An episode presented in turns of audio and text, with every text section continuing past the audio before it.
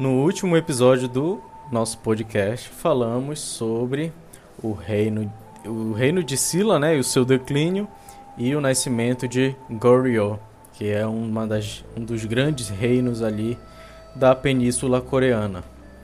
É, e hoje vou falar sobre o declínio justamente do reino de Goryeo. Foi colocado que o governo mongol na Coreia era severo e repressivo mas que, mesmo a, do a dominação mongol tendo trazido miséria e humilhação para o povo coreano, eruditos que visitaram Pequim como diplomatas, reféns e cativos foram expostos a novas ideias chinesas e tecnologias europeias, como o neoconfucionismo, ideologia que mais tarde se tornaria ortodoxa do Estado. Devido ao tom mais severo e repressivo desse governo, a maioria dos coreanos aceitaram com bons olhos as mudanças dinásticas na Coreia e na China no final do século XIV. É, o general Yi Song-ye se tornou um herói devido à liderança em batalhas decisivas contra bandidos rebeldes chineses, mongóis e piratas japoneses que ameaçaram a autonomia coreana. Em 1932, o general Yi conseguiu derrubar a dinastia Goryeo e fundou uma nova dinastia que é o epicentro da, do nosso episódio de hoje. Que essa dinastia era a favor da dinastia Ming na China e ficou conhecida como a dinastia Joseon. Para quem está habituado com os doramas, é, que são produções é, é, pode-se dizer novelas coreanas, está um pouco mais habituado com a dinastia Joseon, que é bastante retratada nessas obras. E a tomada de poder foi planejada de uma forma cuidadosa e o general recebeu a ajuda dos chamados Sadaebu, ou estudiosos oficiais, que estavam dentro da ideologia do neoconfucionismo. Essa nova dinastia durou até 1910 e foi a última casa governante na história coreana. A infraestrutura dessa dinastia foi determinada pelos Sadebu, que eram os, os sábios confucionistas que ajudaram o general Yi a fundar a dinastia Joseon. Na época, observam, observamos a adoção de uma política isolacionista da Coreia com relação ao mundo exterior, com exceção da China em menor grau e o Japão. Esse menor grau de relação com o Japão ocorreu devido à ideia coreana da época dos japoneses serem inferiores culturalmente, isso ligado à visão confucionista de servir ao superior, fez com que a relação entre o Japão e a Coreia durante essa dinastia fosse limitada. Com o confucionismo foi adotado como ortodoxia do Estado, os outros sistemas de crenças foram levados para posições secundárias isso fez com que o budismo perdesse o seu domínio sobre a vida religiosa coreana, assim como outras crenças também perderam o espaço. Economicamente, os burocratas dessa época investiram na agricultura como um único meio de sustento econômico e deram pouca atenção ao desenvolvimento industrial da Coreia, assim como para o desenvolvimento do comércio internamente e fora do país. Essa posição também está ligada ao confucionismo, que despreza o comércio, mas a Coreia sofreu as consequências dessa posição e durante a dinastia Joseon permaneceu como um estado agrário empobrecido. Com relação à população coreana desse período, ela era de aproximadamente 7 milhões de pessoas, sendo composta principalmente por plebeios que são conhecidos como Yang ou Sanmin, e, as e pessoas com baixo status social, que eram governadas por uma casta aristocrata civil chamada de Yangban, que pode ser traduzido como funcionários das duas ordens. Existia também um pequeno grupo de funcionários que estavam concentrados em Seul e eram chamados de pessoas do meio, Chongiri. Eram essas pessoas que forneciam aos Yamban serviços em áreas como saúde, línguas estrangeiras, escrita caligráfica, arte de adivinhação e computação, um pouco diferente das que conhecemos hoje em dia. As máquinas da época tinham como foco as operações matemáticas.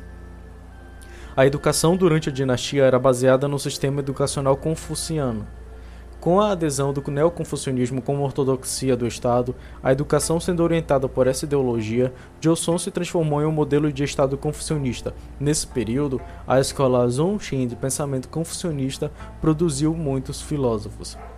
Apesar da preponderância perdão, desse pensamento, não devemos assumir que não existiu diversidade intelectual na Coreia durante esse período. O desejo de investir e preservar uma cultura dedicadamente coreana levou em 1443 à invenção do Hangul.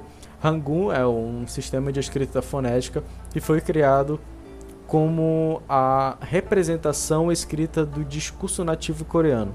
Esse sistema de escrita foi criado sob o regime do rei Sejong o Grande, de mil, que reinou de 1418 a 1450 Durante essa dinastia, também existiu a defesa da pesquisa e escrita sobre questões indígenas da Coreia e o nascimento de Tonga, um culto religioso nacionalista que atraiu principalmente o campesinato. É, o catolicismo entrou em, em Joseon no final de, do século XVIII e os ensinamentos dessa igreja estabeleceram em precedente para a introdução do protestantismo um século depois. O reinado de Sejong foi a época em que a dinastia Joseon passou pela florescência de sua política, cultura, cultura e influência. Além disso, a Coreia expandiu seu território para o rio Yalu e Tuman, que hoje formam a fronteira entre a China e a Coreia do Norte. Além disso, o rei Sejong promoveu a invenção de muitos instrumentos científicos, como o pluviômetro e a impressão em larga escala de livros. Infelizmente, a dinastia Joseon sofreu com invasões japonesas entre 1592 e 1598, a chamada Guerra dos Sete Anos, quando recebeu a ajuda militar da China. Nessa guerra, o almirante Ye Song-sin se tornou um herói naval coreano, pois o mesmo ajudou a encerrar a guerra ao debilitar a marinha japonesa com os chamados navios tartarugas, também conhecidos como Kokubsan. Uma esgotada pela guerra, a dinastia Joseon não tinha condições de enfrentar mais um desafio militar. Porém, a guerra com o Japão foi seguida pelas invasões Manchu, Manchu em 1627 e 1636. Nessa última, a dinastia Joseon caiu sob dominação Manchu, após a dinastia Qin dos Manchus ter sido estabelecida na China. Joseon permaneceu um, tributário fiel até 1895, quando o Japão derrotou Qin na Primeira Guerra Sino-Japonesa. Então, pessoal, esse foi o episódio de hoje, no qual nós falamos sobre um pequeno trecho onde abordamos o declínio da dinastia da, do reino de Goryeo e o surgimento aí da grande e poderosa dinastia Joseon que dominou toda a península coreana e iniciou um processo de transformação ali, é, seja nos aspectos culturais, tecnológicos e na educação da Coreia. E essa dinastia ela é muito importante para o desenvolvimento de toda a Península Coreana, da formação do, da Coreia como uma nação, é, nos aspectos culturais e linguísticos também.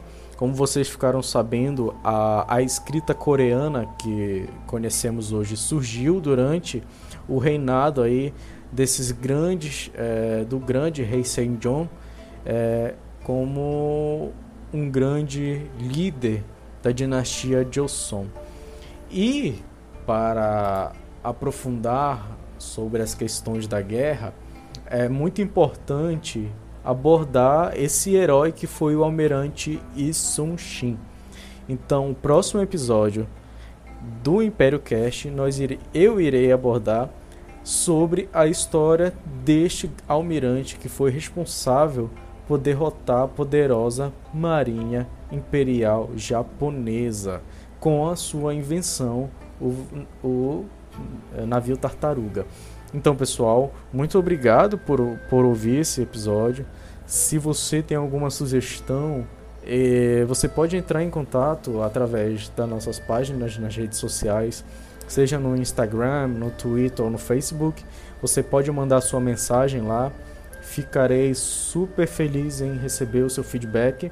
E é isso. Até o próximo episódio.